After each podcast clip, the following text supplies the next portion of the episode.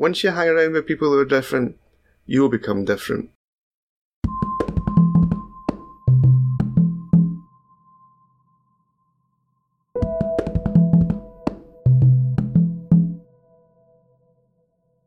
Voices that did comfort me are furthest from my sanity and come from places I have never seen. Even in my darkest recollection, there was someone singing my life back to me. This verse is from one of my all time favorite songs by Neko Case called Guided by Wire.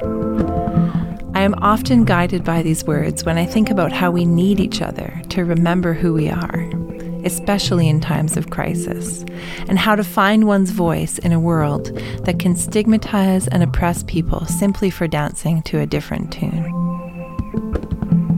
practical theologian John Swinton is also a champion of difference, a humble and firm advocate for encouraging often stigmatized voices and ways of being to flesh out our experience of being human. John graciously sat down with me during a recent teaching visit to Vancouver to talk about faith, mental health, and all the ways in which our culture, particularly church culture, can exclude those whose voices, whose songs, whose lives don't fit the standard format. He offers up some new ways of seeing in which difference and disability are welcomed, embraced, and understood as a valid way of being fully human and fully alive to the possibilities of God.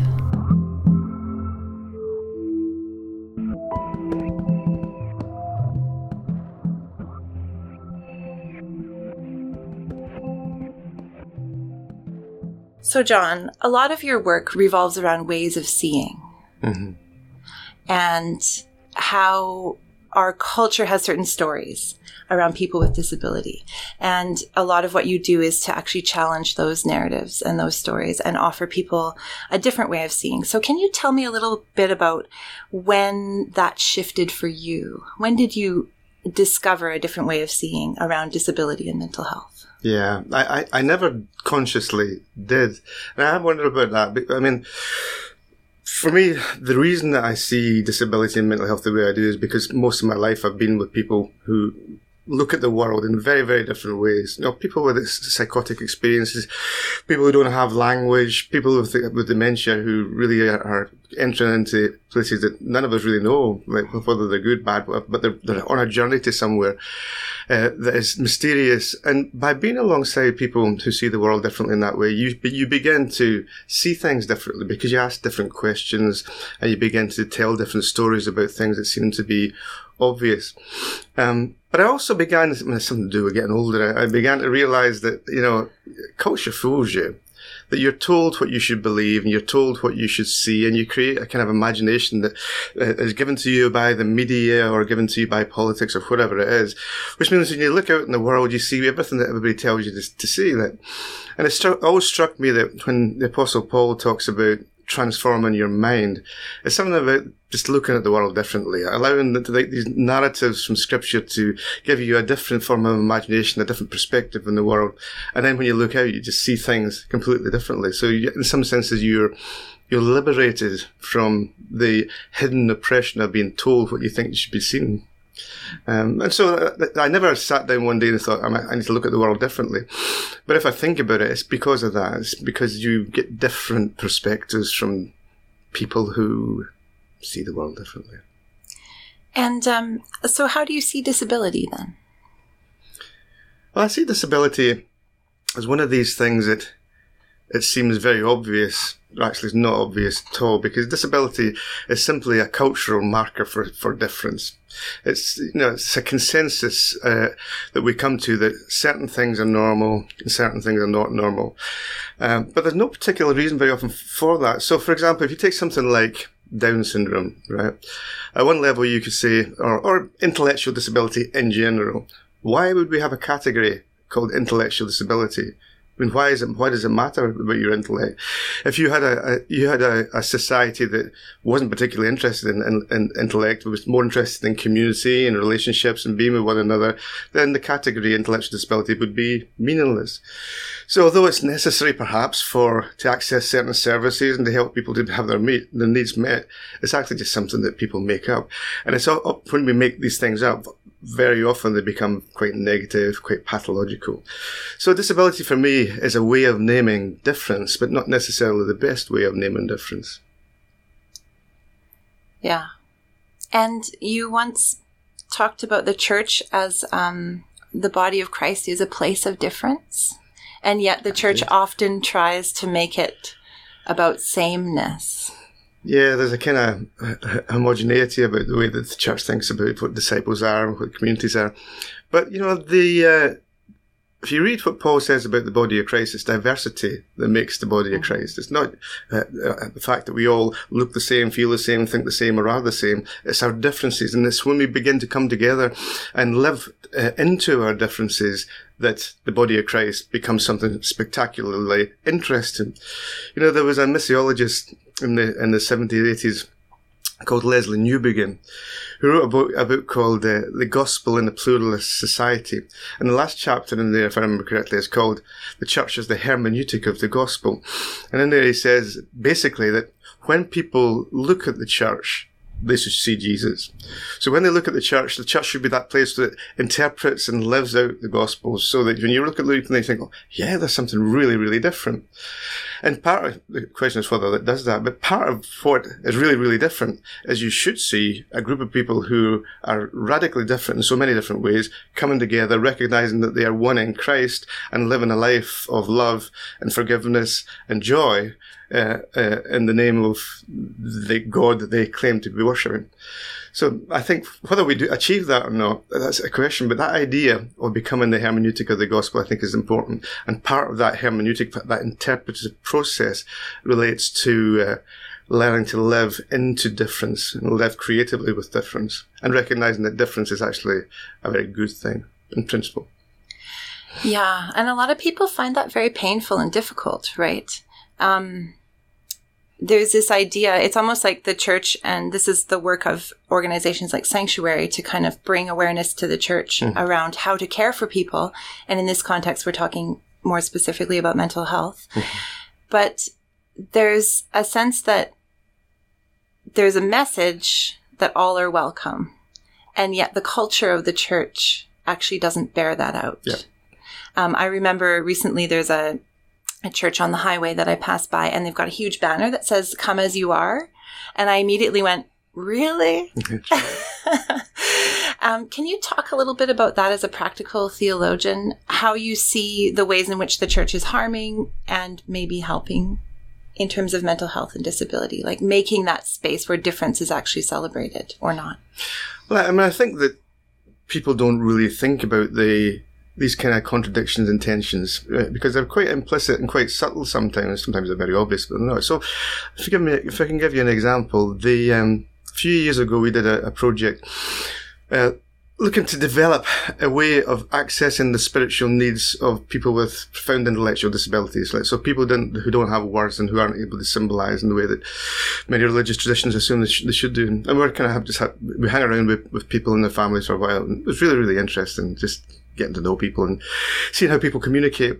Um, but I always remember this this one congregation where this young guy who had a significant intellectual disability and he also had cerebral palsy, but he was really involved with it. And it was an active, it was a lively church. It was a very charismatic church, uh, and the, the the family were very happy until uh, the minister decided to begin a healing ministry. Now, it wasn't the healing ministry that was the problem because they were of the view that you know if God wants to heal, then God can heal, and that's that's a great thing. There's nothing wrong with that.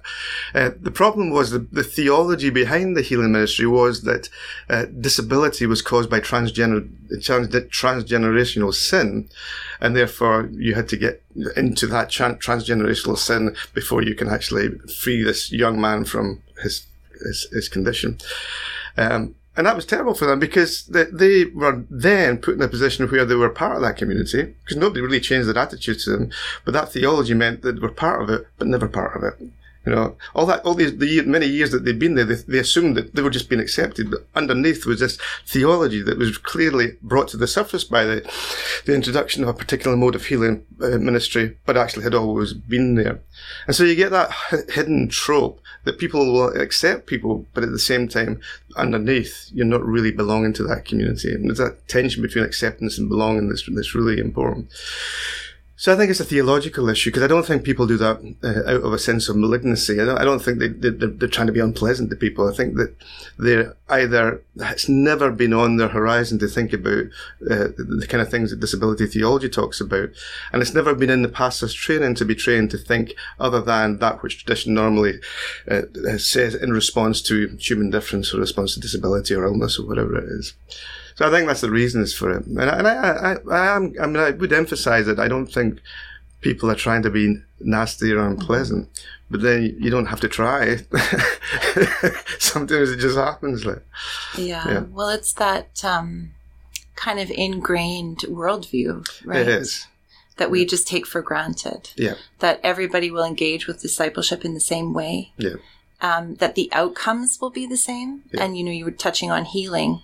Um, can you talk a little bit about healing and mental health, specifically things like psychosis and uh, depression? And, you know, how do you see the church being effective and caring in that regard? Um, my, my sense is we need to rethink our understanding of, of, of healing in quite significant ways because um, we, uh, we, in this case being Western Christians, we have a really highly medicalized culture. And so we go straight to medicine whenever we find something wrong. You know, it's, it's, it's, it's interesting that as soon as you think about health and illness, most of us think about medicine in some way. When most of the healing in society doesn't go on in medicine. The professional sector is a very small sector. Most of it goes in your friendship, your relationships, your, your chums, your family. Um, and so we have a mindset then that, uh, uh, to the models of health and healing that come to us from medicine are the way that health and healing should be understood. And so medicine tends to think, uh, or there tends to be a push within medicine that health is understood as the absence of illness. And so therefore healing is getting rid of that black spot, that dark spot, the, the, the spot of pathology within you. And then you move towards, uh, healing.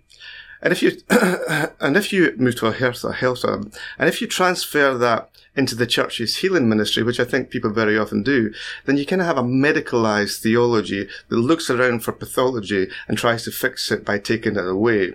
And so the idea that you learn to live with your illness is one of the, and I'm doing a project just now on, on uh, mental health, Christians and mental health. And one woman with severe depression said to me, the turning point for me was when I was able to befriend my depression and learn that it's not going to go away but I have to work out how I can live with it. But that doesn't make any sense if you have a, a healing ministry that's based on, on a medical model in that way. That, so my general sense is that we need to think slightly differently about what health and healing looks like. And so I always go back to that kind of biblical understanding of health, uh, which is shalom, because the Bible doesn't have a, an understanding of health in that biomedical absence of illness way. The closest is the word shalom, and the word shalom has to do with righteousness, holiness, right relationship with God. And that includes friendship and community and prosperity and all sorts of different things. But the key thing is that health is being in right relationship with God. So health is a relational concept, which would mean if you are, you know, a, a hedonist or a fantastic Olympic athlete, you could be really, really unhealthy. And you could be somebody that's in the midst of a psychotic experience, or you can be at the end of your life and you can be profoundly healthy. And I think if you th- think about it that way, then healing becomes something different. It's not just me running around looking try, for ways I can fix you, um, and then blaming you when you're not fixed because you don't have enough faith or whatever, whatever way you want to frame it. It's actually to do with me keeping you connected with Jesus. So what do I do in the midst of what you're going through that can ensure that you can be kept in touch with Jesus, who is shalom in that way? And that takes you into a whole different way of thinking about relationships, community, and all these different things. Now, it may be that, that, that I'm not saying that God doesn't heal because it's very clear that Jesus had a strong healing ministry, um, and it's probably worth thinking about what that means as well. Uh, and that people, that God can do what God wants to do. My point is that that's not necessarily indicative of the way in which we frame health, and not not not uh, uh, uh limiting of the way that we understand healing.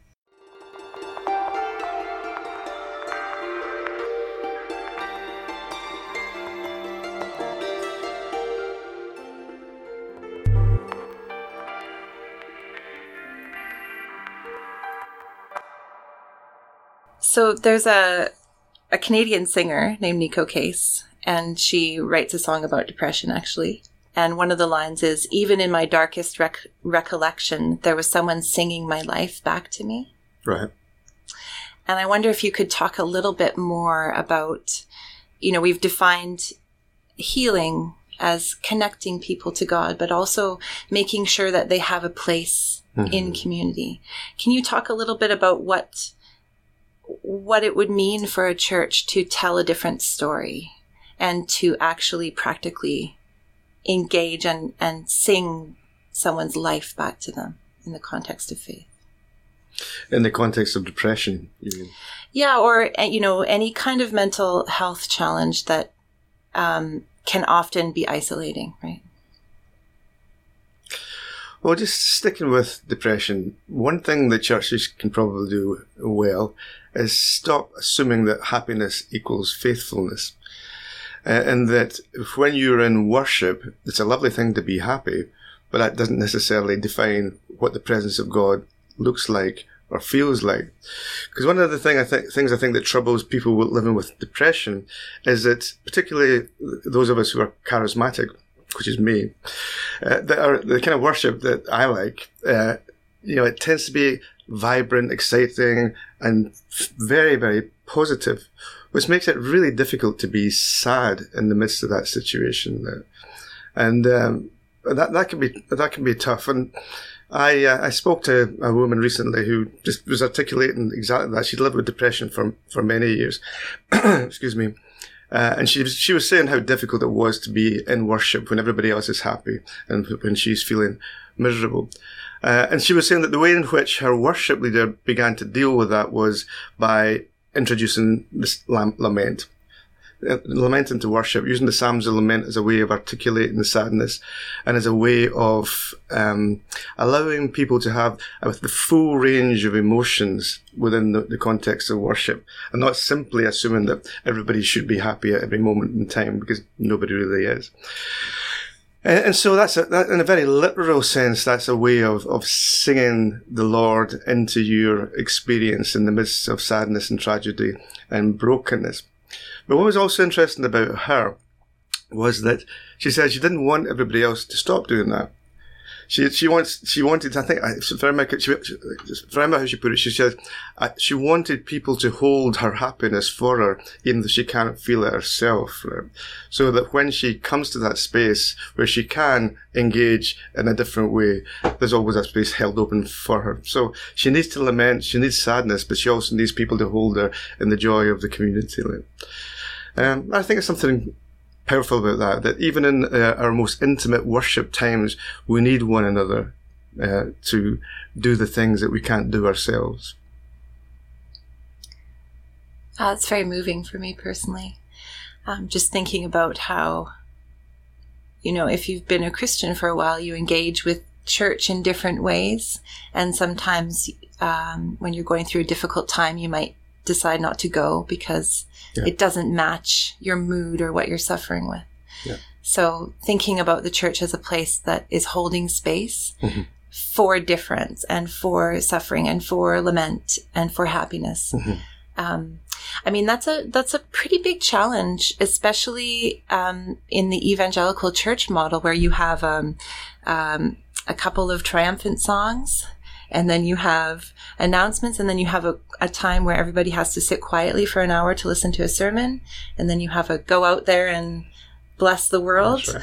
you know it that's like to me i see that as a kind of a direct challenge to the way that we actually do our services um, as a church. And for some people that can be difficult to come to because you're you might be used to a particular form of worship. So how have you seen have you seen that play out um, in the church world, like uh, being able to change the actual flow of the service to accommodate difference? I, some churches do because some churches have an awareness that, that when, the thing that I, you, I suppose we always have to bear in mind is that the place of liturgy, your your your, your service worship, is a place of formation it shapes and forms you into the kind of disciple, the kind of person that you are. So if you're only getting one dimension of uh, human life or human formation in your uh, worship life, which is just, you've got to be happy, you've got to have theology of glory, you've got to be, the, then that, that actually doesn't form you well as a human being. It doesn't form you well as a Christian because it seems to me that when we think about the nature of joy, for example, it's very clear that joy includes suffering. Uh, it's very clear also that joy is not just happiness. Joy is being with Jesus and the presence of Jesus, which inevitably involves suffering. And, and the book of Hebrews is, is full of that, that way of thinking about things.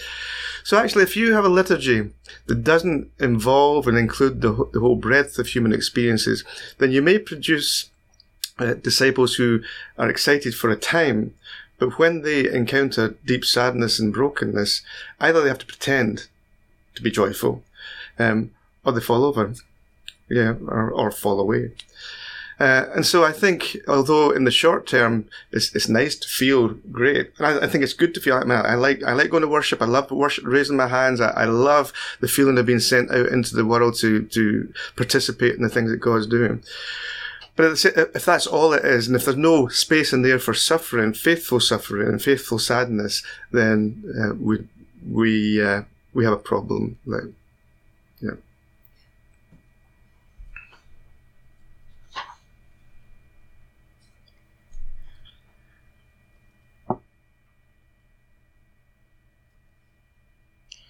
So then let's talk a little bit about um, this idea that being human is a broad range of possibilities. Oh, yes. And how people who are dealing with a mental health problem or, or a disability um, how they can contribute then to the body of Christ. Oh, that's funny, isn't it? yeah. Because now I can't for the life of me remember who it was that that uh, talked about mental health challenges as no casserole illnesses. If, if, you've got right, yeah. people will bring you a casserole. If you've got schizophrenia, people don't bother. Yeah, um, right. But it's also, uh, there's a tendency for it to be a non-vocational condition, like a set of experiences. Uh, so if you have cancer, people can very easily say, this is your vocation. You're, you're going to learn things about God through this and God's going to teach you and you'll be able to teach other people. If you have some, uh, something like schizophrenia, uh, people find it very difficult to think that you have a vocation, that you have a calling from God to do anything other than be ill. Uh, but if you speak to people with who live with, with uh, Christians who live with psychotic uh, disorders, very often they feel they're called by God to do certain things. And of course, that will become pathologized. If, if I say to you, if, if you think I have, I have bipolar disorder and I say to you, I'm called by God to do something, you're going to say, yes, that's your bipolar disorder.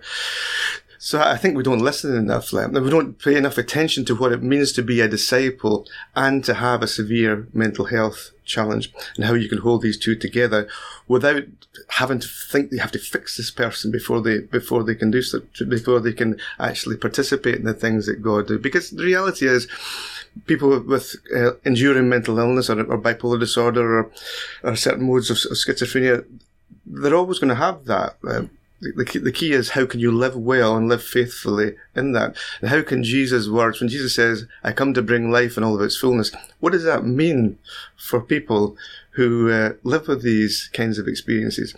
And I think we don't pay enough attention to what, to, to what that actually looks like and what that actually means because every disciple has a vocation. And that doesn't change because you get a bit sick. And so, how would that look? Um, I, am sort of pushing your practical theologian button here. Oh, yes. um, how would that look then to include people in in the church whose vocational abilities might be different than your discipleship program? Well, it's funny. I've got, I've got, I have a PhD student just now that's looking at discipleship and found intellectual disability, and that's that's exactly the question that he's asking. Because what he's noticed is that most of the discipleship programs are have an assumption that you have a, certain level of intellect and you're able to believe certain things and do certain things, then you can become a disciple. So he uh, he's kind of given that a bit of a push. Like, but I, I think that you can you can begin to help people find their vocation by enabling them to participate. So if, if we were talking about liturgy, uh, if we were, for example, to enable people who lived with enduring depression to create liturgical resources for the church, then that would be a very interesting way of, your, of using your vocation. I was at a, a conference at Calvin College uh, last year, or was it this year? I get confused. It must have been last year. I know, I'm sorry. The, uh, and, uh, and the, uh, there was a session on mental health and liturgy. And on that, there was people with mental health challenges who had written uh, sermons, written literature, used the Psalms and Lament in, in, a variety of different ways, uh, and just gave a completely different perspective on what it means to worship together from this perspective. So I think at the, at the level of of worship that you know beginning to have that liturgical involvement is one way in which certain people can do that.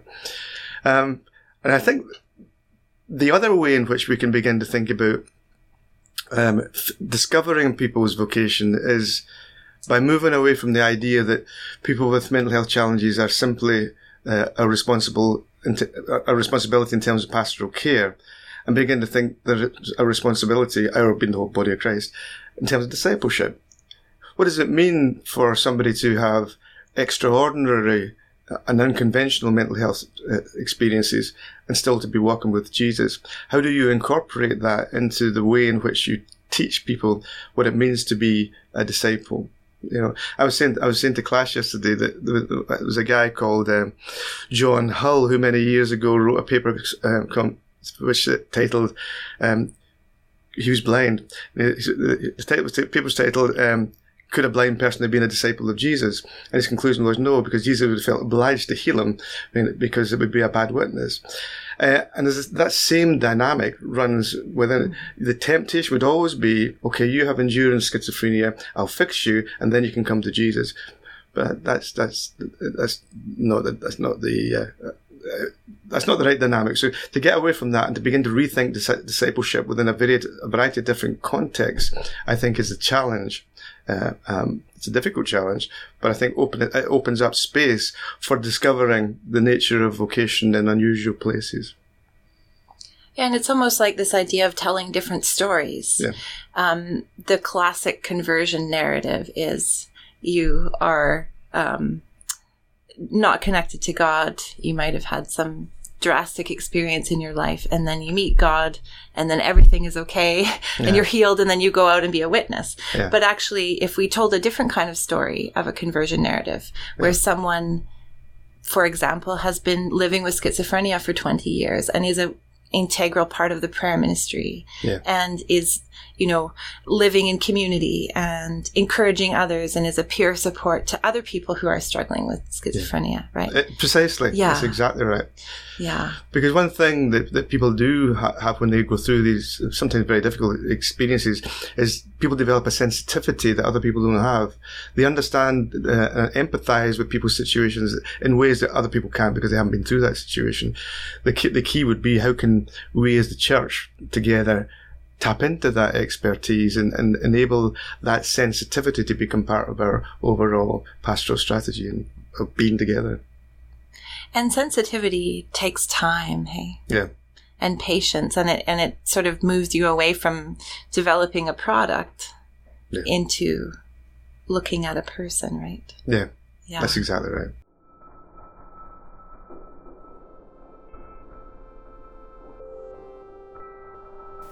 Sanctuary Mental Health Ministries exists to equip the church to be a sanctuary for all people at all stages of their mental wellness journeys. May this podcast encourage you to create safe space for your own story and the stories of others, as well as create change in communities that stigmatize those suffering with mental health challenges. The Sanctuary course is a small group resource designed to help initiate and guide conversations about mental health and faith. It is a starting point, creating a base of shared knowledge from which churches can explore the next steps. Perhaps most importantly, through the simple act of talking openly about mental health, the course helps churches begin to create safe spaces for people to share their mental health stories and receive support in community. Each theme in the course is explored from a psychological, social, and theological perspective, and each session is accompanied by a compelling film focused on an individual's story, a person of faith who has journeyed through mental health challenges. Interested in exploring the Sanctuary course for use in your community? Learn more at sanctuarymentalhealth.org slash sanctuary hyphen course and use the code Sanctuary Podcast to receive 25% off in the checkout process. So let's talk a little bit more about medication. Oh, yeah. um, we kind of delved into healing a little bit, but um, for example, someone who's hearing voices um, and then goes on medication, they might actually have a loss of community in the sense that they've lived with those voices for many years. That's right. Um, so, how do you square um, your understanding of, of human biology and healing and faith and medication? This is a big question, but we can kind of get into it because I think this is one that a lot of Christians, especially in North America, wrestle with. You know, it's either you get prayer or, or you get medication, and the two are not mutually exclusive. But I know I grew up in a tradition where they were. Mm-hmm. Right. So tell me, tell me a little bit more about your thoughts on that. That's a big question. Yeah. Maybe we can talk a bit about so um, disability um, is defined as um, not being able to participate in a certain kind of culture, right? So you, it's considered inability in our cultural framework. Um, but then how does medication kind of Yeah, no, come I, into I, that? I, I understand. I understand. Yeah. There's, there's, so there's, there's two there's two aspects to that that'd be useful to, to talk to. The one in relation to people with psychotic illness, I think, is actually very important because the temptation is to assume that a person's voices are uh, profoundly negative and that somebody wants to get rid of them. And sometimes that's the case because sometimes it can be. But, you know, when you begin to speak to people who hear voices, then you know that there's some voices that are helpful, some are unhelpful, some are dangerous, some are not. And so, but the point is that for many people, it's the only community that they have. And so, unusual and distant as that might feel, if you simply give somebody medication to get rid of the voices, then you actually uh, end up alienating the person because they, they, nothing else. Like you know, it's like if you take away a delusion and don't replace it with, with a positive identity, you, you you've nothing else. So you can, at one level, you can have you, you can it can appear that you're doing the right things. So according to certain modes of, of healing, you would be doing the right thing. You get rid of that, these voices because they're meaningless uh, uh, entities. But at another dimension, at the subjective dimension, you're actually doing something completely different, which could actually be quite harmful. The key would be to um, uh, hold these two things in tension. That you, uh, if you're the, the, the prescriber, then you take full cognizance of the meaning of the experience along with the medication and use the medication to help the person in their fullness rather than simply to, to uh, get rid of that which seems to be most obvious. So I think it's that relational sensitivity and moving away from uh, mere symptoms to relations to, to experiences that uh, helps people to, to be better ways of prescribing in that kind of situation. Um, in another sense, medication can be extremely helpful spirituality, spiritually. Um, so one of the uh, one of the participants in the study I'm working on just now uh, he lives with uh, double depression, which is uh, it's a new diagnosis. It's an American diagnosis, which means that even when he's well, he is at a level of clinical depression that for most people would be clinical depression. Uh, and he talks about having like various levels of of um, encounter with depression. So when he's at level one, he's able to function quite well. Level two, he's able to read scripture and he can sometimes use the Psalms of Lament to articulate his sadness and brokenness. But when he gets to level three, he can't do anything at all. It's because it's so dark, it's so, the pit is so low and so inescapable that he can, he can't do anything. Uh, and I asked him, what do you do to get out of that? And he said, drugs. Medication, I didn't, I meant medication. Um, he says there is absolutely no way that I can come back to any kind of spiritual norm unless I have medication. He says it's it's kind of like he says it's like um, all Christians are, are kind of climbing a spiritual wall. Some people get to the top through particular ways. I need medication at least to get me on that journey so that I can get to that space where I, I can at least feel myself and, and feel God in that way. And so in that context, um, uh, medication really functions as a spiritual practice because it releases somebody from that loneliness and alienness and darkness and bring them to a, a, space where they can at least begin to open up to the possibility of re- reconnecting with God in that way. So it functions spiritually. Um, but of course, there's, there's, problems with that. Does that mean that we just take drugs in order to get closer to God? But that's not, that, that that's, that's, that, I've, people have said that to me. And I say that's a kind of flippant response that doesn't understand what depression is. Um, and so I think that's something interesting about that. I think there's also something interesting in terms of spiritual care in general that it's not necessarily doing, uh, or learning a new set of competencies. It's very often doing what you're doing already, but just seeing it slightly differently. And I think this, to go back to the, the, the issue of giving medication for voices, it's just doing what you're doing already, but doing it slightly differently opening yourself up to the interpersonal dimensions of the process of medicating and then seeing what that looks like. Yeah. I, again, it kind of brings us back to this theme of telling different stories, yep. Making space for difference. Yep. Um, so, in your own journey, um, we all kind of go through different levels of passion and, and interest and, mm. and burnout.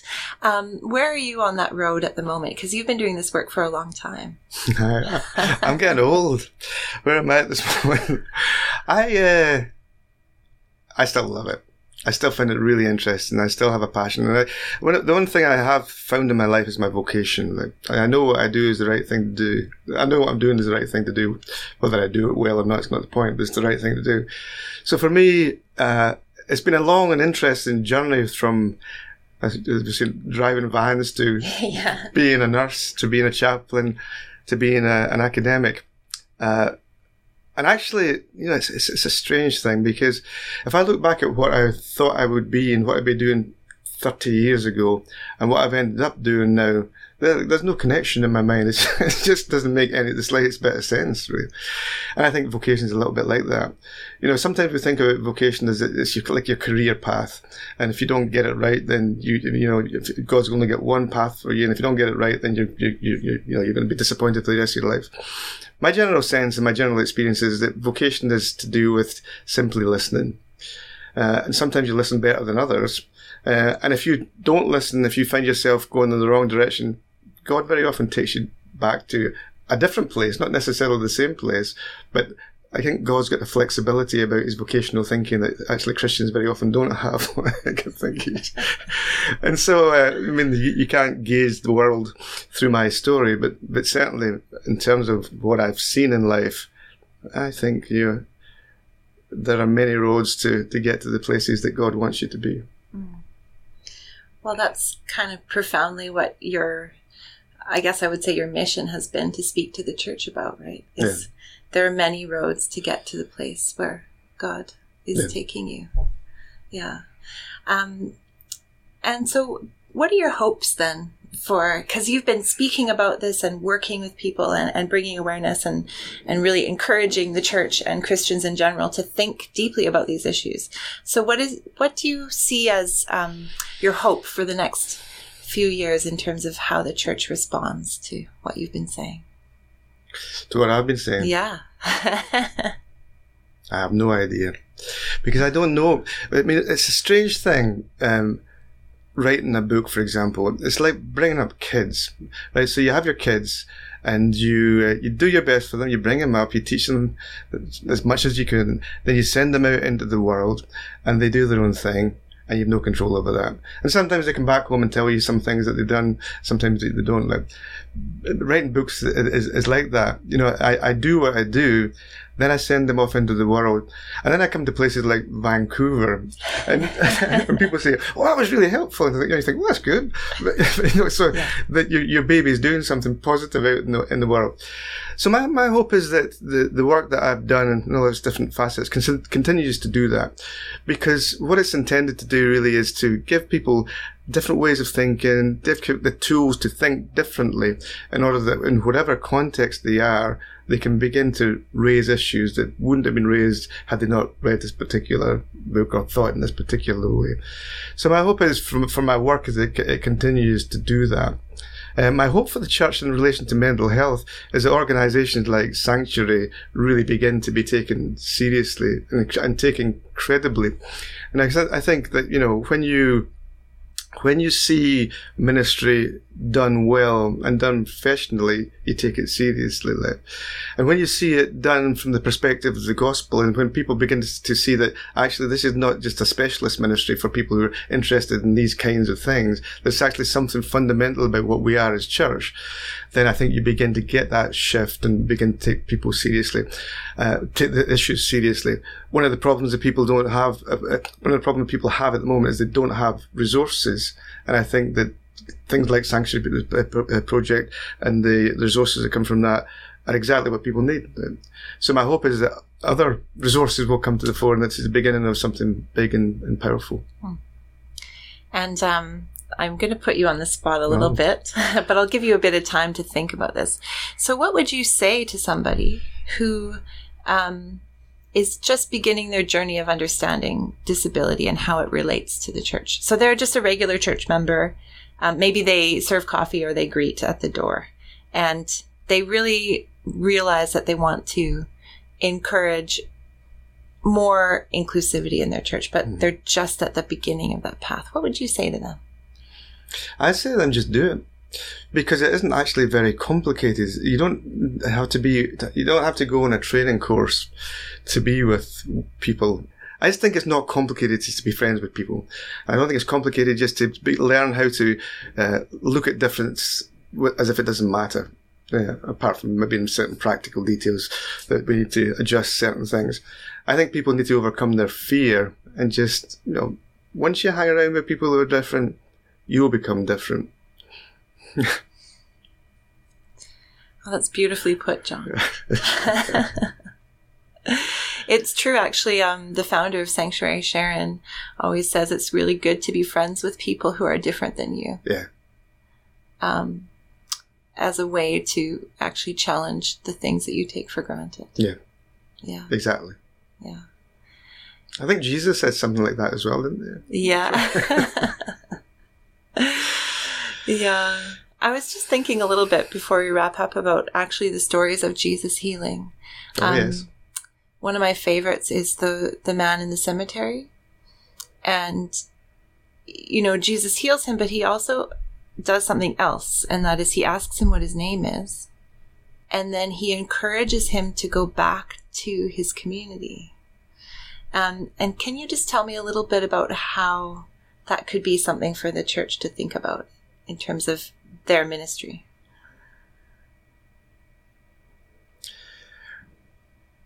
Uh, one of the interesting things about uh, the healings of Jesus is the way in which he sends people back exactly that way. And he does the same thing with the lepers. You know, he says, go back to the temple. And in John's gospel, he says, go back to the temple and testify.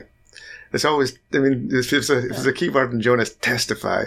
So go and tell these people who I am, and when they know who I am, he hoped that they'd be changed. Of course, people didn't. The temple, people didn't do that. Um, and I think there's something profoundly important about enabling people to testify, to tell their story, to and tell their spiritual story of how and they are with Jesus, how, where Jesus has been in their lives, where they're going with Jesus. Uh, and that's not, you don't have to be healed to do that. I mean, the healing narratives bring it to the fore through healing, but to tell that story and to have space to tell that story in a way that is credible and is not tainted by people's associations or assumptions about your diagnosis, I think is, is the beginning point for a transformative experience for the, for the whole church. So I think it's a good example, yeah. Anything else that you want to say today or share that kind of brought up in our conversation? Nothing that springs to mind. um, I just want to say thank you because I think that it's really important as a Christian and, and somebody walking through faith to challenge the way that we see things. Mm-hmm. Um, and to also challenge the way that we see people. Because as you said beautifully, we are, we are called to be different. Mm-hmm. And that means to engage with and embrace and welcome difference in our own lives yeah. and in the life of our church. Yeah. So, um, on behalf of, well, not on behalf of everyone, but on behalf of myself and, and I just want to say thank you for doing the work that you do. Oh, that's very kind of you. thank you for this. Yeah, and thanks for your time today, John.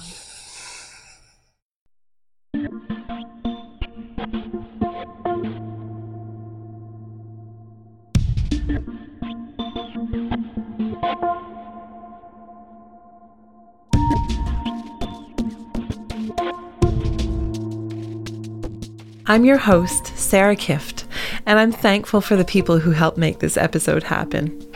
Post production and editing by Jonathan Kift, music by the artist Crash by Car via archive.org, and all funding and support by the team at Sanctuary Mental Health Ministries. This podcast is released under a Creative Commons Attribution, Non Commercial, No Derivatives 4.0 license. Don't change it or sell it, but please share it all you like.